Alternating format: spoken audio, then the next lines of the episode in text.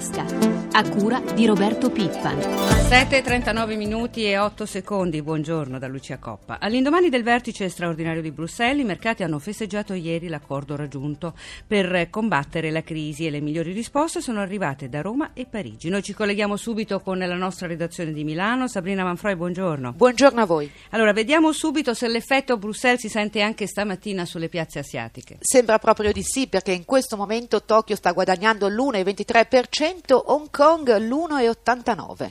Allora, abbiamo già accennato alle reazioni più che positive delle borse, vediamo un po' più nello specifico, cominciando magari da Milano che ieri ha avuto una buona performance. Sì, decisamente. Milano il Fuzzi Mib è salito del 5,49%, l'all share il generale più 4,98%, grazie soprattutto al comparto bancario che in tutta Europa ha messo a segno vistosi guadagni dopo l'accordo raggiunto nell'Unione Europea. Bene anche il resto delle piazze europee, anzi la migliore Parigi più 6,28%, Francoforte più 5,35% e a ruote è salita anche Londra del 2,89%.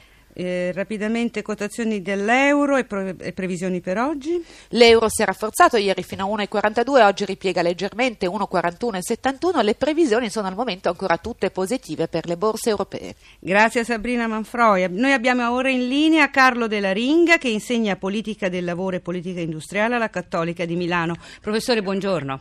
Buongiorno a lei e agli ascoltatori. Come abbiamo sentito, le conclusioni del vertice hanno rassicurato gli investitori. L'Europa promuove l'Italia, ma continuano ad essere pressanti i problemi della Grecia e anche per la Francia crescono le difficoltà. Secondo lei che prospettive ci sono a questo punto? Beh, I mercati hanno creduto in queste promesse. Ora è importante che le promesse vengano mantenute e che queste risorse vengano effettivamente messe a disposizione sia degli Stati con alti debiti sia delle banche che hanno problemi di capitalizzazione. Noi siamo abituati anche in passato a questi grandi entusiasmi cui poi sono seguite delle, delle docce gelide. Ecco, speriamo che queste risorse siano effettivamente messe a disposizione perché la Grecia si è sollevata in quanto gli hanno tagliato i debiti, ma questo ha fatto sì che le banche abbiano delle sofferenze perché hanno negli attivi meno crediti nei confronti del paese e quindi le banche sono in difficoltà, in particolare quelle francesi. Quindi è quanto mai opportuno che eh, alle parole seguano i fatti. Torniamo all'Italia, sulle nuove norme che rendono più facili i licenziamenti e scontro con i sindacati che su questo dopo mesi di divisioni ritrovano la compattezza tanto che CGL, Cisle Will ma anche l'UGL minacciano lo sciopero. Secondo lei ci sono margini di manovra per cambiare in una situazione così critica un impegno preso nero su bianco con l'Europa? Ma non lo so, naturalmente le promesse che sono state fatte nello specifico. Posso solo dire che nell'attuale situazione una maggiore flessibilità in uscita non rappresenta certo la priorità. Vanno bene le altre misure annunciate, cioè aiutare i giovani nella transizione verso il lavoro, l'apprendistato, combattere le false collaborazioni. Ma dopo anni in cui si è usata massicciamente la cassa integrazione per aiutare le imprese a tenere i lavoratori e non licenziarli, questa misura sembra un po' in contraddizione. Io penso che altre siano le priorità, l'unico effetto può essere quello di ricompattare i sindacati in uno scontro sociale di cui effettivamente non si sente bisogno.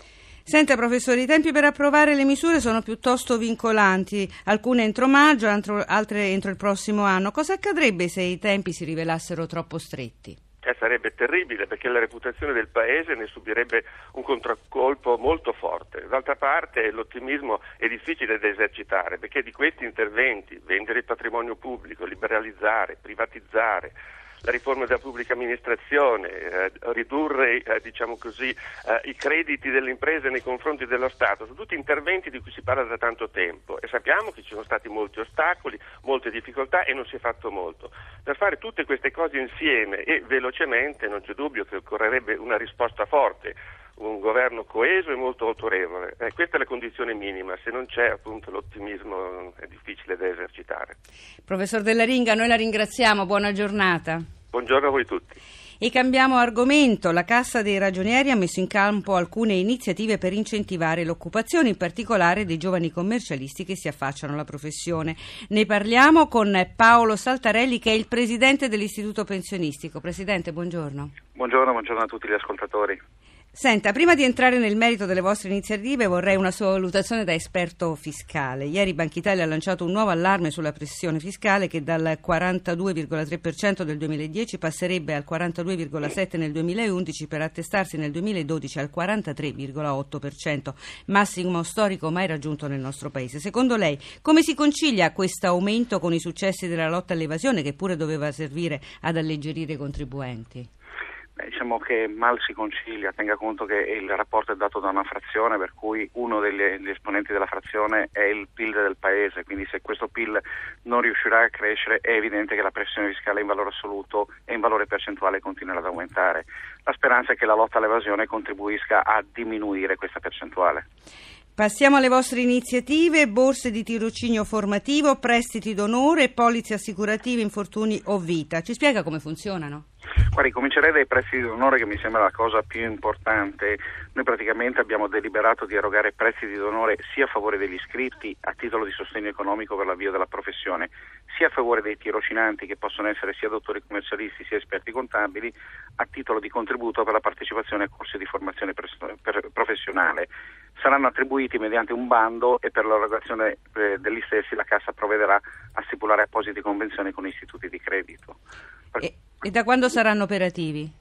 Ma guardi, crediamo che queste operazioni possano essere operative dal 1 gennaio 2012 perché la delibera di approvazione da parte dei ministeri è dell'altro giorno praticamente. Avete una stima di che bacino potrà interessare? Ma guardi, il bacino è notevole perché i tirocinanti in Italia in questo momento sono stimati in circa 3.000-4.000 persone l'anno, quindi crediamo che di avere un bacino molto forte da poter attrarre con queste nuove, con queste nuove norme. Grazie Presidente, noi la ringraziamo e le auguriamo buona giornata. Arrivederci, buongiorno. Allora, gli italiani tornano ad investire in titoli di Stato, arrivati ieri al 3,53%. Sulla ripresa del, merc- del, mercato obbligazionario ne parliamo con un esperto. Linea Piazza Affari, dove si svolge la nona edizione del Trading Online Expo, l'appuntamento dedicato all'investimento online organizzato da Borsa Italiana e dove per noi c'è Gelsomina Testa. Parliamo con Pietro Poletto, responsabile del mercato obbligazionario di Borsa Italiana. Buongiorno. Buongiorno. Allora, meno immobili, più eh, titoli di Stato. Sembra che gli italiani stiano abbandonando il mattone per uh, tornare ai BTP. Evidentemente l'investimento in titoli di Stato rimane un punto importante all'interno dei portafogli eh, di investimento degli investitori italiani, nonostante la situazione di particolare incertezza sui mercati finanziari, rimane un, un approdo sicuro per i propri risparmi. E parliamo dell'appuntamento di oggi proprio dedicato al mercato obbligazionario. Quali sono le novità? Ma, eh, come tutti gli anni dedichiamo un'intera mattinata, eh, oggi alle 9.30, per l'approfondimento del mercato obbligazionario, proprio per spiegare agli investitori retail come costruire un, un portafoglio obbligazionario, specialmente in un contesto di eh, particolare volatilità. Quindi conviene riscoprire i titoli di Stato? Ma conviene all'interno di una diversificazione di portafoglio che eh, evidentemente va valutata adatti in base alle proprie eh, esigenze di, di, investimento e di spesa, per cui una diversificazione equilibrata in tutti i prodotti di investimento è sicuramente l'approccio migliore per avere delle soddisfazioni in termini di rendimento. E grazie a Pietro Poletto, responsabile del mercato obbligazionario di Borsa Italiana, e da Milano la linea torna a Roma.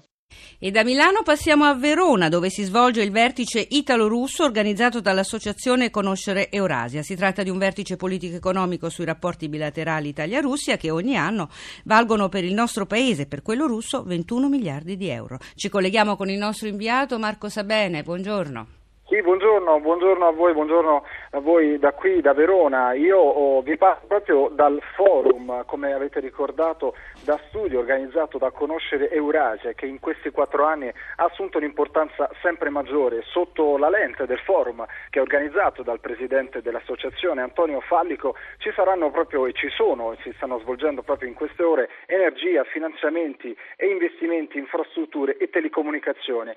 E il nostro paese, Presidente, Occidente è il terzo partner economico al di fuori dell'Unione Europea. Sì, certamente il nostro Paese è un partner fondamentale di tutta l'economia russa. Quest'anno l'interscambio è incre- si è incrementato ulteriormente del 18% e quindi le, le, la tematica dell'innovazione è fondamentale perché è una tematica trasversale, interessa sia la Russia che l'Italia interessa soprattutto tutti i settori dell'economia, anche quelle manifatturiere. Un consolidamento, tra le altre cose, Presidente, che cerca anche in un momento di crisi così pesante e pressante di estendersi eh, proprio ai paesi BRICS di cui la Russia fa parte.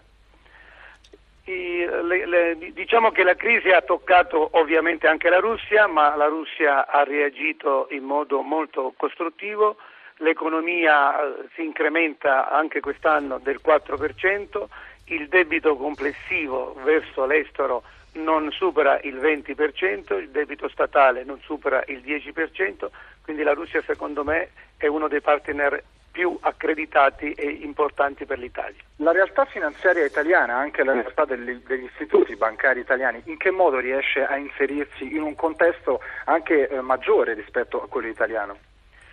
Ma gli, il sistema Italia gioca un ruolo fondamentale anche per quanto riguarda l'economia russa non dimentichiamo che noi siamo fra i più grandi investitori nel, nella Russia e in, eh, con la modestia del nostro forum l'anno scorso eh, tutto il sistema bancario italiano ha messo in campo una linea di credito di un miliardo di dollari e quest'anno vuole fare ancora la propria parte. In un momento in cui si parla molto di ricapitalizzazione degli i bancari, eh, dottor Fallico, anche la Russia sta un po' alla finestra e osserva la realtà italiana. Sì, la, la, la Russia è fortemente interessata all'Italia, capisce che noi abbiamo dei, mm, dei marchi, dei prodotti innovativi di grandissima eccellenza e pensa soprattutto all'Italia per diversificare la propria economia. Grazie Marco, grazie. grazie vi restituisco la linea. Grazie a te e al tuo ospite. E a 1600 comuni con oltre 6 milioni e 600 mila cittadini, vale a dire oltre un decimo della popolazione, ancora in divario digitale. Significa in sostanza che non, po- che non, possono fruire dei moderni e veloci servizi di comunicazione elettronica forniti da Internet. Per far uscire queste popolazioni dall'isolamento digitale, quindi per aiutarle a comunicare meglio con il resto del mondo, Vodafone, Vodafone sta portando avanti un progetto che si chiama Mille Comuni, in collaborazione con tutte queste realtà. Sentiamo Roberto Pippa. Oltre il 10% della popolazione, circa più di 6 milioni e mezzo di cittadini, è in cosiddetto divario digitale, non ha accesso a internet alla velocità sufficiente per poter fruire di tutti i servizi. Stefano Parisse, direttore strategie di Vodafone. A che punto è questo progetto? Sì, buongiorno a tutti. Il progetto è a buon punto. Abbiamo annunciato la nostra volontà di fare un comune al giorno fino a quando arriviamo a mille. Siamo al trecentesimo comune. Si tratta soprattutto di comunità montane? Si tratta tratta prevalentemente di comuni isolati, la maggior parte sono in Piemonte e Lombardia, ma chiaramente noi andiamo a coprire questi comuni in tutta Italia con la nostra soluzione basata sulla tecnologia radio che attraverso una chiavetta, un telefonino, uno smartphone permette di collegarsi ad internet, di collegare il PC ad internet. Quindi avere tutti i servizi di internet. Quali sono gli ultimi comuni che voi avete collegato? Una zona di cui siamo particolarmente orgogliosi che abbiamo appena rilasciato è la Valsassina. In Lombardia? In Lombardia. Eh, abbiamo servito un comprensorio di comuni che non avevano disponibilità della DSL e che dovevano andare in connessione ancora con il vecchio modem. Quali sono i prossimi obiettivi che voi vi siete dati? Continuiamo con il nostro progetto di mille comuni e in parallelo uh, doteremo la nostra tecnologia radio di nuove potenzialità, andremo ancora più veloci, stiamo lavorando per far andare la larga banda radio 10 volte più veloce, per questo abbiamo comprato nuove frequenze che metteremo a regime nel 2013, un investimento di circa 4 miliardi fra investimento per le frequenze e investimenti per realizzare le torri e apparati per farle per realizzare. E noi ci fermiamo qui. Prima di salutarci vi ricordiamo l'appuntamento con i mercati, la nostra rubrica questione di borsa, subito dopo il GR1 delle 10. Per porre domande agli esperti si può chiamare dalle 8.30 alle 9 il numero verde 800 555 941. Grazie a Maria Grazia Santo per l'assistenza al programma. La pagina economica si ferma qui. Prima di tutto continua con Raffaele Roselli. Da Lucia Coppa a tutti voi l'augurio di una giornata serena. Oggi è venerdì, appuntamento a lunedì prossimo.